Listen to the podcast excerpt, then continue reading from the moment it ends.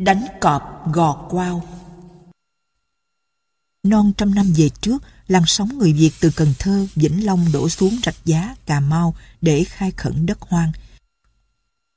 Họ đã gặp những trở ngại thiên nhiên nào, tài trí sự dũng cảm của họ ra sao? Lòng chúng ta không khỏi phập phòng âu lo khi ngày nay đọc lại chuyện đời xưa của cụ Trương Vĩnh Ký. Cụ có nhắc lại câu chuyện cọp ở vùng Gọt Quao. Cọp ta đi dạo xuống bãi sông để tìm mồi, rủi bị kẹt đuôi trong dừa nước.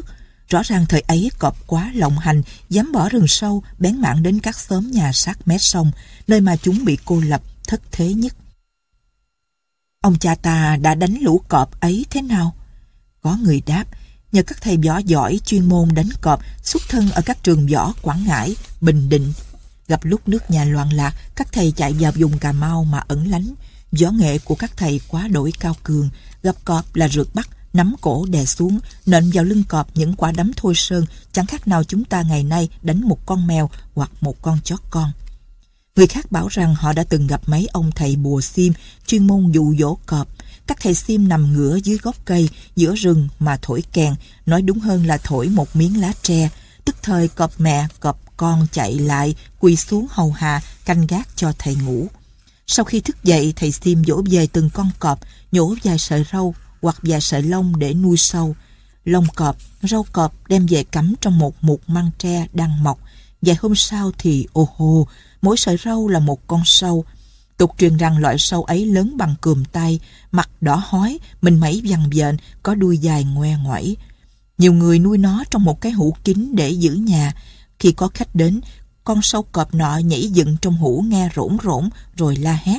Ngoài ra, phẫn của loại sâu này rất lợi hại vì nó là vị thuốc độc, giết người trong nháy mắt, vân vân.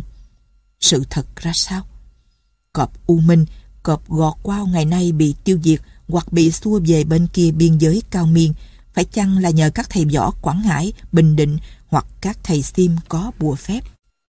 Trả lời câu hỏi ấy, cách hay nhất là đến tìm các ông kỳ lão hiện còn sống ở vùng gọt quao, trà bang, Trạch giá.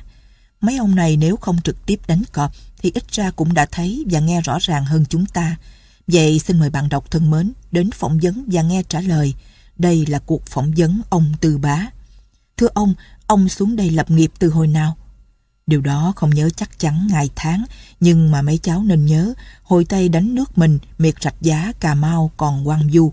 Ngoài biển có ghe đánh lưới của người Hải Nam, còn trong đất liền có mấy nhóm người Triều Châu, Phước Kiến qua đây từ đời ông Mạc Cửu. Họ ở gần chợ Rạch Giá, chợ Bạc Liêu bây giờ. Kỳ dư có vài sóc người miên ở giữa đồng. Thưa thớt lắm, sông cái lớn gò quao này nhiều khi chèo ghe suốt ngày mà không gặp một nhà nào.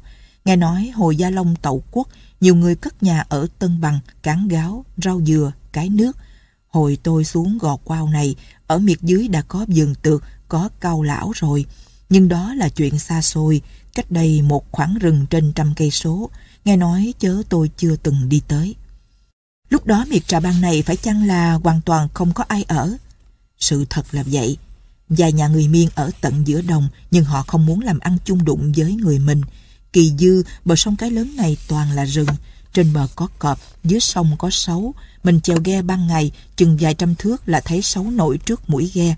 Trời chạng dạng, nghe cọp rống, rung rinh mặt nước. Có lẽ lúc rống, mấy ổng úp mặt xuống nên có tiếng dội. Hồi mới tới cất nhà, chắc cọp khuấy rối mình dữ lắm. Không có, không có. Mình ngu dại thì vô rừng già mà cất nhà ở, cứ lửa mấy dàm rạch nhỏ, chèo ghe vô tuốt trong ngọn cùng mà cất chòi. Làm như vậy có hai điều lợi. Một là trong mấy ngọn rạch không có rừng già. Rừng chỉ ăn dài theo mé sông cái, bề sâu vô chừng hai ngàn thước. Phía trong toàn là sậy, đế, cây mớp, rừng chồi. Mình có thể phá lớp sậy, đế ấy để làm ruộng trước, có lúa gạo mà ăn liền. Điều lợi thứ hai là ở xa cọp, Lúc mới xuống làm ăn, mình cần có sự yên ổn, hơi đâu mà lo chuyện đánh cọp trong lúc mình không rành võ nghệ. Ở hẻo lánh như vậy, chắc sợ cọp dữ lắm, cọp ưa tìm người mà ăn thịt.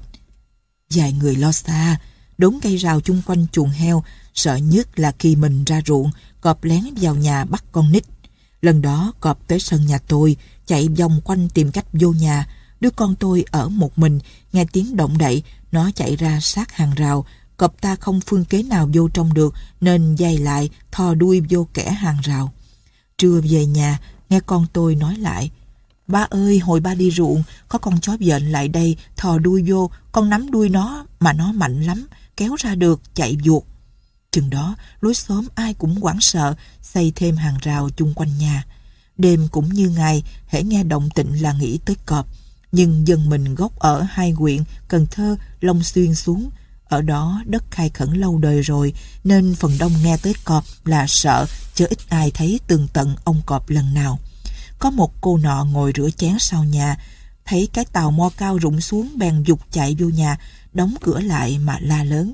Má ơi, cọp, cọp! Hỏi, cọp ra sao? Cô ta nói, nó cao lắm, lưng nó vàng, bụng nó trắng.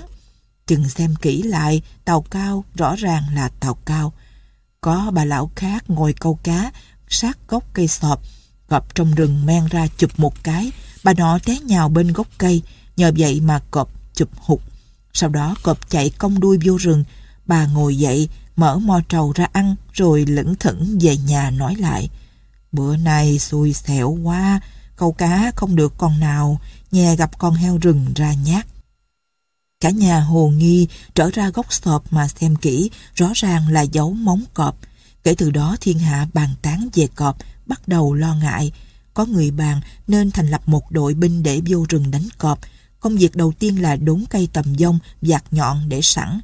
Khi gặp cọp thì đánh trống lên, cả xóm sách tầm dông tới nghinh chiến. Mới nghe qua dường như có lý. Nhưng năm đó, ở rạch Cái Cam, Phong Điền, Cần Thơ, có người xuống cho hay, ở xứ tôi có bầy bố như vậy nhưng thất bại, gặp cọp đánh trống lên, ai nấy sách tầm dông chạy tới, cọp im lặng, thu hình một chỗ, thình không, ổng thét lên, tức thì ai nấy chạy tán loạn. Có người thiếu điều đổ ruột vì chạy càng, đụng nhầm ngọn tầm dông giặt nhọn của bạn mình. Về sau, có người gài bẫy được một ông cọp, họ đút mũi tầm dông vô miệng cọp để đâm, về đầu cọp nhai nát như mình ăn mía. Vậy làm thế nào để đánh cọp không còn sót một con như ngày nay? Chuyện đó phải làm lần hồi. Bố trí một đạo binh đánh cọp không xong, dân xóm này mới bày đặt cất miễu thờ cọp. Đó là ngụ ý. Chúng tôi là người làm ăn, không dám đá động tới ông, xin ông cứ ở trong rừng cho chúng tôi được yên ổn. Cất miễu xong, chạng dạng có người tới đốt nhang. Mấy hôm đầu, ông cọp đi vòng quanh miễu, đứng nhìn rồi về, Bữa sau, dân làng đem cúng một cái đầu heo rừng, cọp mừng lắm, từ đó sớm riêng được yên. Nhưng tạo quá dần xoay, dân miệt trên xuống đây khai khẩn ngày thêm đông.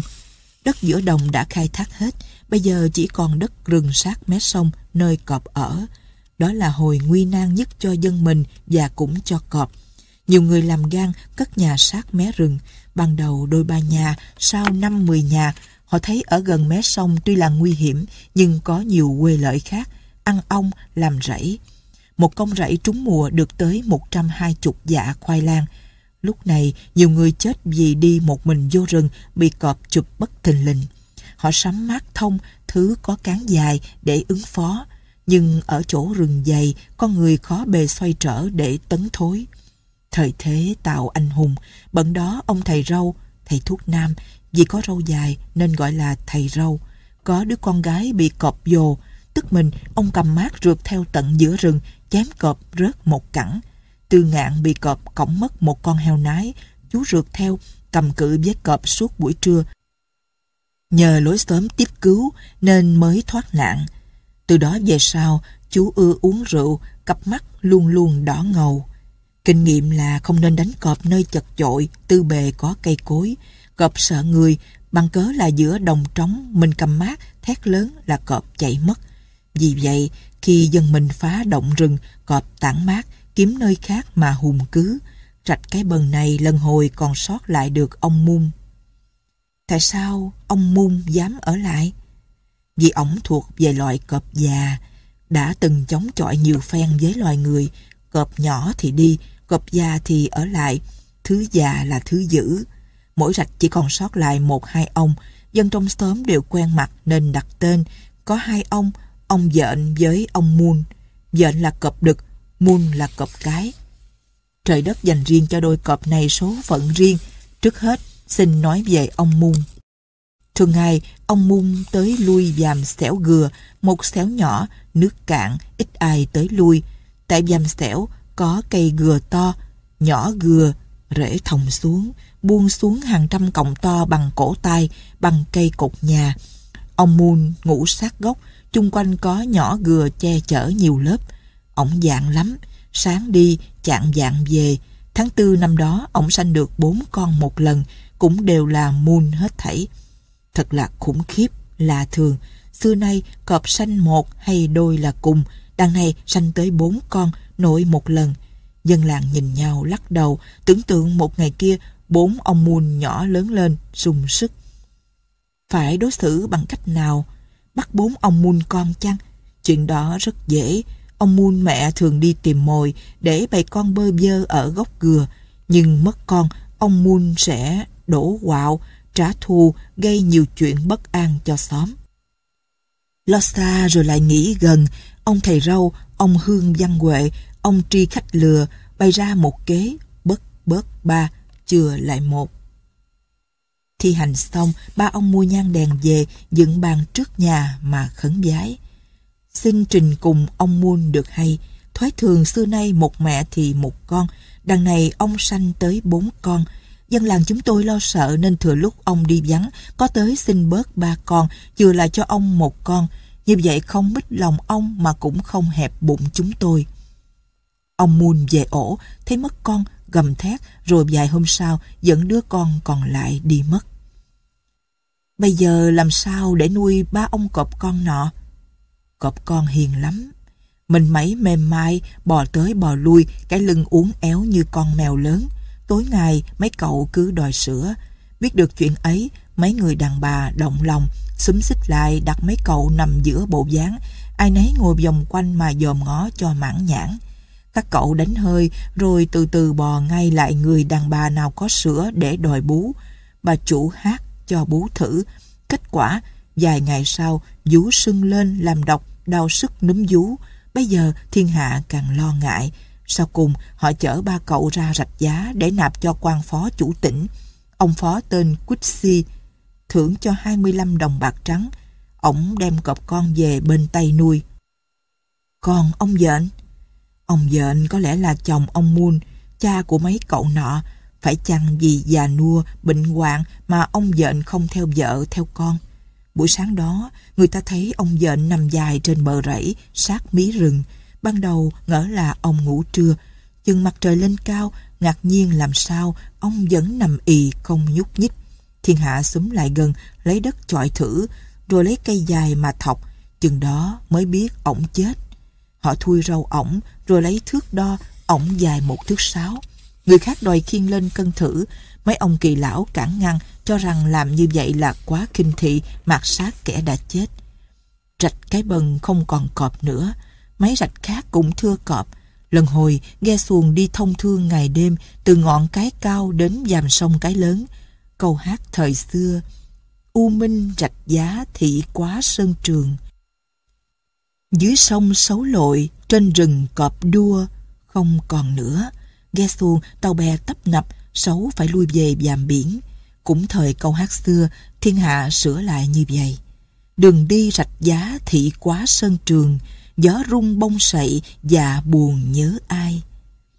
Bông sậy chỉ chỗ nơi rừng đã khai phá thành rẫy, lòng dạ con người thơ thới hơn, không còn sợ cọp, sợ xấu. Họ rảnh trí mà ngắm cảnh nhớ tình, nhớ ai bây giờ, trai nhớ gái, vợ nhớ chồng. Người nay nhớ công ơn người xưa đã đánh cọp để tạo lập nên làng nên xóm. Họ không phải là thầy nghề võ, thầy bùa. Chẳng qua là họ muốn sống nên phải ráng sức cùng nhau, mỗi người ráng một ít. Sự thiệt về chuyện đánh cọp gọt quao là vậy. Nó dễ mà khó, khó mà dễ. Người đánh cọp thời đó không bao nhiêu, tên tuổi của họ không cần bản đồng bia đá. Vậy mà về sau này có không biết bao nhiêu người tự xưng là thầy đánh cọp thời xưa để hát thuật Sơn Đông, bán thuốc trật đã hoặc bán bùa sim để dụ dỗ gái tơ. Thiệt đáng trách biết chừng nào.